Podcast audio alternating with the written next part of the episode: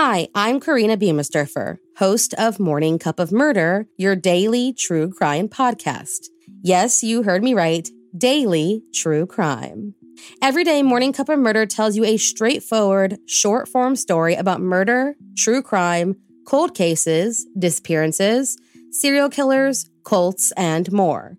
And I do that all in under 15 minutes. With over three years of stories and over 20 million downloads, the Morning Cup of Murder podcast has become a staple of so many people's daily routines. So, why not add it to yours? Stream Morning Cup of Murder everywhere you listen to podcasts, and remember, stay safe. In the 1970s and 80s, a monster hunted the Connecticut River Valley. Seven bodies found, one survivor, and no suspects. I'm Jane Borowski, host of Invisible Tears. I was seven months pregnant and stabbed 27 times, and I survived. My story didn't end that frightful night. This attack on me physically and mentally lingered for years. I'm Amanda Bedard, and I'm Jane's life coach and co host of Invisible Tears. Jane is ready to share her story, and not just about her attack, but her healing process afterwards. As a platform for truth and healing, we are on a mission to help others that suffer from PTSD and help bring awareness to mental health issues. To hear my story and others, you can find Invisible Tears wherever you listen to your favorite podcast.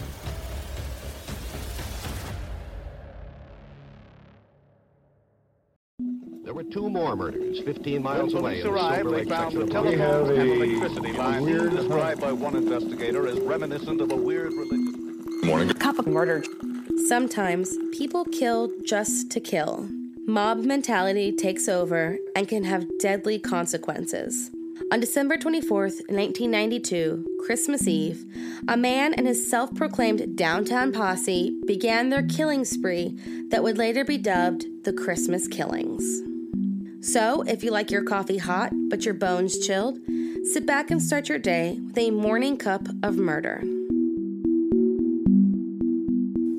Marvallous Keene was a former choir boy turned head of the downtown posse who returned to Dayton after spending 18 months in LA trying to overcome his rage after the murder of his brother. He was only 19 years old when he and his gang of juveniles decided to rob an acquaintance on December 24th, 1992. With him were Laura Taylor, who knew the intended victim, and Heather N. Matthews. Laura told Matthews that she arranged for the three of them to go to Joseph Wilkerson's home under the pretext of an orgy, and while inside, they would flip the script and rob the man. So, when the threesome arrived, Joseph Wilkerson was happy to invite them in. They drank and chatted for a bit before Laura led Joseph to the bedroom, with Marvallous and Heather following shortly after. As Joseph undressed and the girls slowly did the same, Marvallous prepared to pull his pants down, but instead grabbed his gun and pointed it at his target. He ordered Joseph onto the bed and told the girls to tie him up. Helpless, Joseph watched on as the trio went through the house looking for things to steal. They took what they wanted, which wasn't much, and loaded it all into Joseph's car. Marvallous Keene then came back into the room and shot Joseph Wilkerson, who was only 34 years old, with his own 32 caliber Derringer. Upon hearing the shot, the girls returned to the bedroom before Marvallous commanded Laura to shoot him in the head and finish the job. They left in Joseph's car, and Marvallous warned the women not to tell fellow member Wendy Cottrell and Marvin Washington. Later that same night, Marvallous, Laura, and Demarcus Smith went for a walk carrying guns. While out, they came across 18 year old Danita Gillette, who was using a public payphone. Whether it be his pent up anger over his brother or the high he was still feeling from killing Joseph Wilkerson, Marvallous Keene was ready to continue his spree. They went up to the girl, forced her at gunpoint to take her shoes off. The two men then shot her, stole her shoes and jacket, and fled the scene. When they returned home, Laura Taylor was wearing the girl's jacket. Later, Demarcus Smith, for reasons unknown, shot Heather Matthews' boyfriend, Jeffrey Wright. On the 25th, Christmas Day, Marvallous returned to Joseph Wilkerson's home and stole more items, including another car. Then Laura Taylor decided she had her own score to settle and went to the home of her ex boyfriend, 19 year old Richard Maddox, where she murdered the boy and robbed his home. On the 26th, Demarcus Smith drove the stolen Pontiac to a BP station where he and Marvallous stole a stranger's car at gunpoint. She survived and the group drove off. Later that morning, they all drove to a mini mart and, after realizing there weren't many inside, grabbed their guns and went in. Sarah Abraham, 38, was a clerk at the store that her parents owned.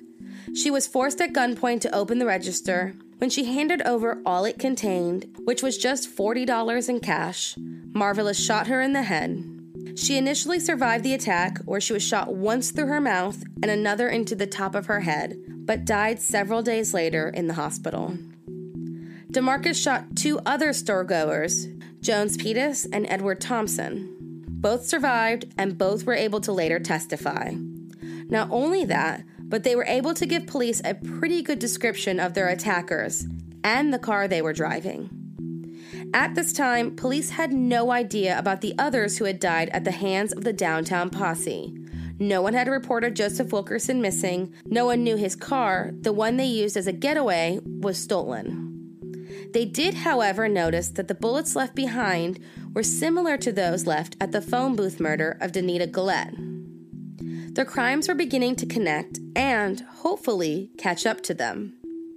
By this time, paranoia began to set in, and Laura and DeMarcus began discussing how they thought fellow member, 16 year old Wendy Cottrell, may be snitching on them. So, DeMarcus, Laura, and Marvallous drove and picked up Wendy and 18 year old Marvin Washington, drove them to a gravel pit, and ordered them out of the car. The pair insisted that they did not go to police and would never snitch on their friends, but the group was too far gone. They were forced to walk behind a pile of gravel where Marvallous Keene shot Wendy Cottrell and DeMarcus Smith shot Marvin Washington. Tips were coming into police left and right. One of these calls was from a man and a fellow member of the posse, Nicholas Woodson, he gave the names of DeMarcus Smith and Heather Matthews, but could only describe Marvallous Keene and Laura Taylor. He did give descriptions of the cars they were driving, two of which were stolen from Joseph Wilkerson. And speaking of Joseph, he informed them that another body they had yet to find in a home off Salem Avenue. He had been taken there by the gang for a party while the man lay there dead. With his help and the help from some neighbors in identifying the car they drove, Police were able to locate them around 2:45 on the 26th. Parked next to it was the blue Pontiac registered to Joseph Wilkerson. As the officer radioed for information on the cars, one took off and began a chase. Eventually, the officers and backup ordered the suspects out of the car, and they all came out slowly and peacefully. The grand jury indicted Marvallous Keene on eight counts of aggravated murder, six of aggravated robbery, one of aggravated burglary, two of kidnapping, and two of attempted murder. He chose to be tried by a three judge panel rather than a jury and was found guilty on all counts and sentenced to death. Due to their age, DeMarcus Smith and Laura Taylor were ineligible for death penalty and are both serving prison sentences in excess of 100 years. Heather Matthews was indicted on two capital murder charges, but was granted a plea deal for her testimony.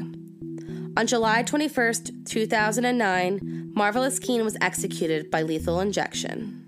Thank you for joining me in my morning cup of murder. Please join me again tomorrow to hear what terrible thing happened on December 25th. Don't forget to rate and subscribe and let me know how you like it. If you want to help support the podcast, there's always Patreon or just sharing it with your true crime obsessed friends. And remember, stay safe.